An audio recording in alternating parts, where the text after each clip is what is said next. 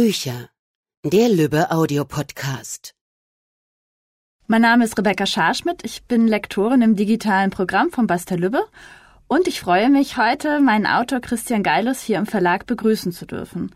Ähm, heute möchte ich mit Christian über sein neues Buch Glashaus Jeder hat etwas zu verbergen sprechen. Als erstes, Christian, würden wir gerne was aus deinem Roman hören. Liest du uns einen Ausschnitt vor? Ja, klar, sehr gerne. Die Passage ist auch ganz am Anfang und spielt in der Limousine der Kanzlerin, also dem Wagen. Die heißt bei mir allerdings nicht Merkel, sondern Schächter.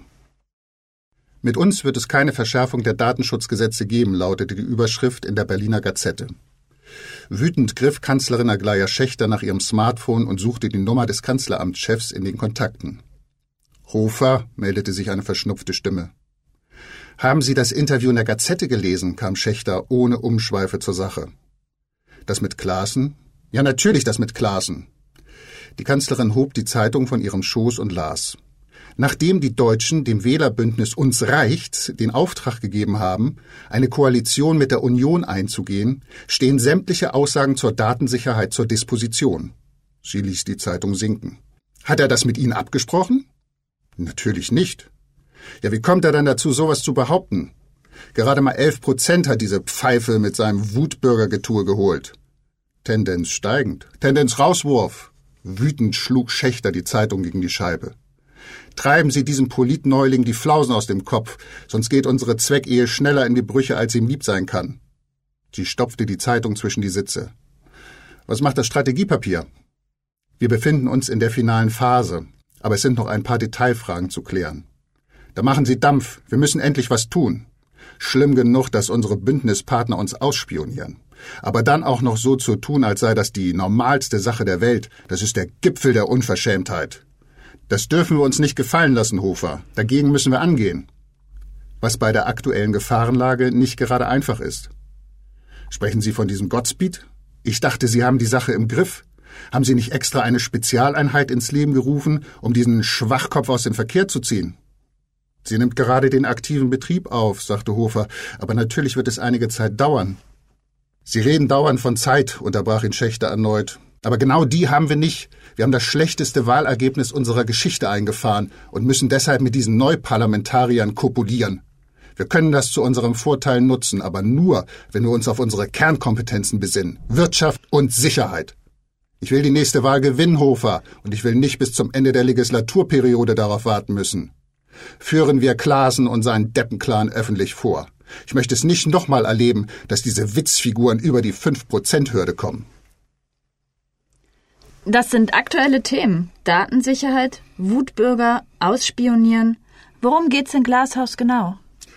Es geht um eine Sondereinheit vom Innenministerium, die äh, gegen Datenspionage und Cyberterrorismus ankämpfen soll. Und das am Parlament vorbei. Hm, ja, genau. Das ist ja gerade das Heikle, dass die quasi genauso illegal operieren, also genau das machen, was sie ihren Gegnern halt vorwerfen. Und ihr erster Gegner ist Godspeed, der in vielen Details der Hackergruppe Anonymous ähnelt. Standen die Pate für den selbsternannten Cyberterroristen? Ja, in gewisser Weise schon. Also was so das Auftreten in der Öffentlichkeit und ihre Message betrifft. Hm, Godspeed hat so ein Pamphlet verfasst, mit dem er sich und sein Handeln legitimiert. Ob die Bevölkerung damit einverstanden ist, das steht für ihn erstmal gar nicht zur Debatte. Also er hebt sich genauso darüber hinweg wie über Gesetze. Und so macht's ja Anonymous auch. Im Roman gibt es viele aktuelle Bezüge zur derzeitigen Debatte um Cybersicherheit, Darknet und so weiter. Hast du für das Buch viel recherchiert? Ja, ich habe schon ziemlich viele Bücher und Artikel gelesen und auch eine ganze Menge Dokus gesehen. Und was das Technische angeht, da hatte ich Hilfe von Emma Berger. Das ist ein äh, Berliner Schauspieler und Sprecher von Hörbüchern und so. Aber der ist auch ein totaler Internetfreak.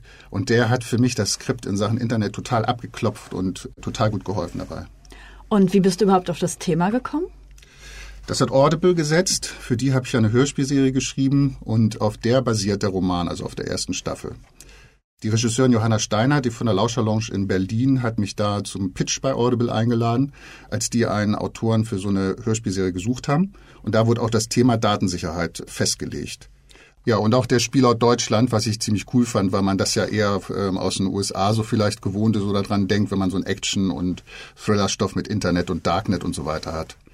Ja, den Rest habe ich dann selber entwickelt, wobei ich da ähm, eng mit Johanna zusammengearbeitet habe und die hat das dann eben alles ins Hörspiel umgesetzt und finde ich, hat das ziemlich prima hingekriegt auch.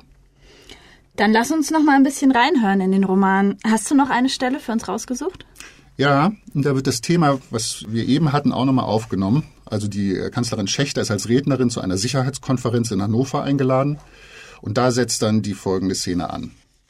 Höflicher Applaus begleitete Schächters Weg auf das Podium. Sie stellte ihre Tasche auf den Hocker neben sich und schenkte den rund 500 Anwesenden ein warmes Lächeln. Danke für den freundlichen Empfang, sagte sie ins Mikrofon. Lassen Sie mich gleich zur Sache kommen. Sicherheit ist das Thema des 21. Jahrhunderts. Denn ohne Sicherheit ist ein Leben in Freiheit undenkbar. Sicherheit ist der Grundpfeiler der Demokratie und beschränkt sich nicht allein auf körperliche Unversehrtheit. Sicherheit durchdringt jeden Aspekt des öffentlichen wie privaten Lebens. Die Sicherheit, dass der elektrische Strom fließt, der sichere Schulweg unserer Kinder oder das sichere Gefühl, auch morgen noch in einer Demokratie zu leben. Sicherheit ist das unsichtbare Band, das unserem Dasein ein Leben in Würde garantiert und uns damit erst zum Menschen macht.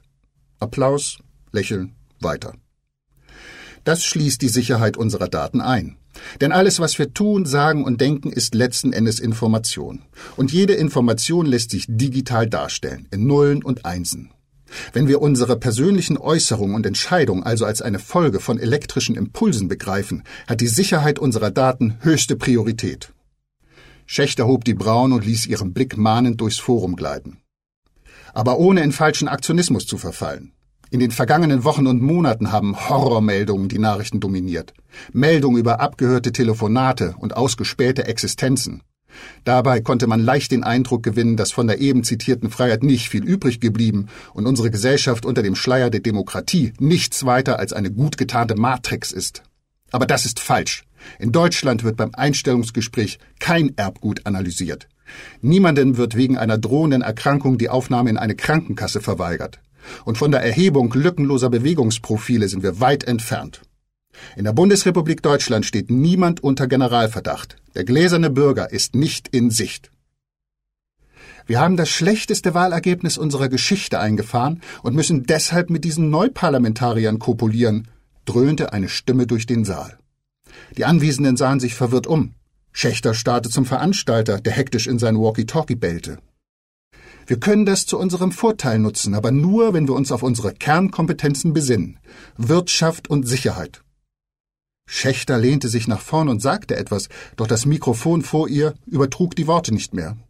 Und in dem großen Saal hatte ihre unverstärkte Stimme keine Chance, besonders deshalb, weil sie sich gegen eine Stimme hätte durchsetzen müssen, die um einige Dezibel lauter war als ihre eigene.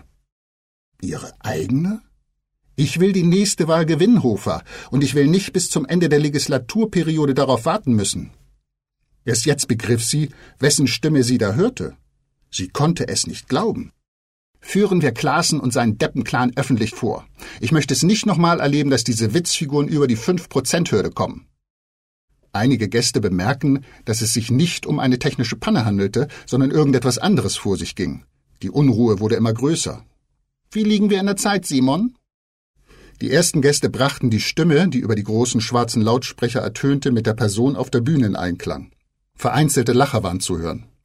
Dann machen wir einen Halt bei Carry One. Ich brauche was Anständiges zwischen die Zähne, bevor ich mir den Mund vor diesen Sicherheitsfuzzis fusselig rede. Schächter wurde leichenblass. Hektisch kramte sie das Smartphone aus ihrer Tasche und sah auf das Display. Doch statt des gewohnten Funktionsbildschirms leuchtete dort ein Symbol auf ein Omega-Zeichen, das eine Weltkugel umklammert hielt. Godspeed hat also die Kanzlerin abgehört und bloßgestellt. Ja, und genau dasselbe hätten die amerikanischen Geheimdienste ja auch mit Angela Merkel machen können. Die äh, haben ihr Handy ja auch abgehört. Das heißt, äh, die überwachungstechnischen Methoden im Roman haben Hand und Fuß? Ja, da gibt's natürlich auch Übertreibungen, also gerade wenn es dann der Dramaturgie geschuldet ist, aber im Großen und Ganzen habe ich mich also schon bemüht, das zu zeigen, was auch wirklich äh, machbar ist. Und äh, was sagt Anonymous dazu? Haben die sich auch schon bei dir eingehackt? Vielleicht mit einem Banner, auf dem Danke steht? Hm, nee, wieso sollten die auch? Die haben ja gar nichts damit zu tun. Naja, ich dachte, weil du sagtest, die hätten für deinen Oberschurken Godspeed Pate gestanden. Hm, das habe ich nicht gesagt. Doch, vorhin. Da meintest du, Anonymous sei zwar nicht exakt das Vorbild für Godspeed gewesen, aber von der Struktur nee, Godspeed, her. Godspeed ist doch was völlig anderes. Das äh, macht doch gar keinen, will doch gar keinen Sinn ergeben. Also hör mal, ich bin absolut sicher, dass du das gesagt hast. Ja, ich bin absolut sicher, dass ich es nicht gemacht habe. Äh, Jan? Jan, hörst du mich? Ja, ja, ich bin hier. Ähm, kannst du uns mal eben diese Stelle einspielen vom Anfang mit Anonymous? Ja, Moment, muss ich mal eben zurückspulen. Also das finde ich jetzt schon ein bisschen komisch, dass du so tust, als wüsstest du davon nichts. Ich tue gar nicht so. Ich habe es halt einfach nicht gesagt. So, ich hab's gefunden. Ich spiel's mal eben ab. Und ihr erster Gegner ist Godspeed, der in vielen Details der Hackergruppe Anonymous ähnelt. Standen die für den selbsternannten Cyberterroristen Pate? Nee, die haben ja gar nichts damit zu tun. Godspeed ist ja ganz anders als Anonymous. Das wird ja gar keinen Sinn ergeben. Moment mal. Schalt das ab! Sag mal, was soll das? Das ist doch nicht das Band von vorhin. Doch, doch, das ist das, was wir eben aufgenommen haben. Ja, sag ich doch. Nee, das, das stimmt einfach nicht. Habt ihr euch das vorher ausgedacht, oder Was ist denn was? ausgedacht? Was soll das? Ja, dass ihr mich hier auf den Arm nehmen wollt. Ja, Ich bin doch auf Einladung von dir hier. Also nee, jetzt, jetzt Schluss. Aus, Feierabend. Ich will, dass du mir das jetzt vorspielst, Jan, und zwar von Anfang an. Ja, und ich, was soll ich jetzt machen? Was immer du willst.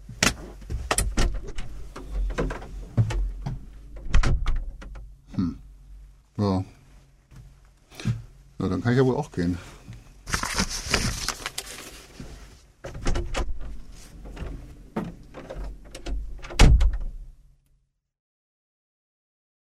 Geboren aus Silizium wurde ich binärer Code, verbreitete mich durch elektromagnetische Netze und kontaminierte die Wirklichkeit mit meiner Realität. Ich bin die Null und die Eins, Vergangenheit, Gegenwart und Zukunft. Ich bin Godspeed. Meine Daten sind Gesetz. Das war's für heute von uns. Bis zum nächsten Mal beim Lübbe Audio Podcast.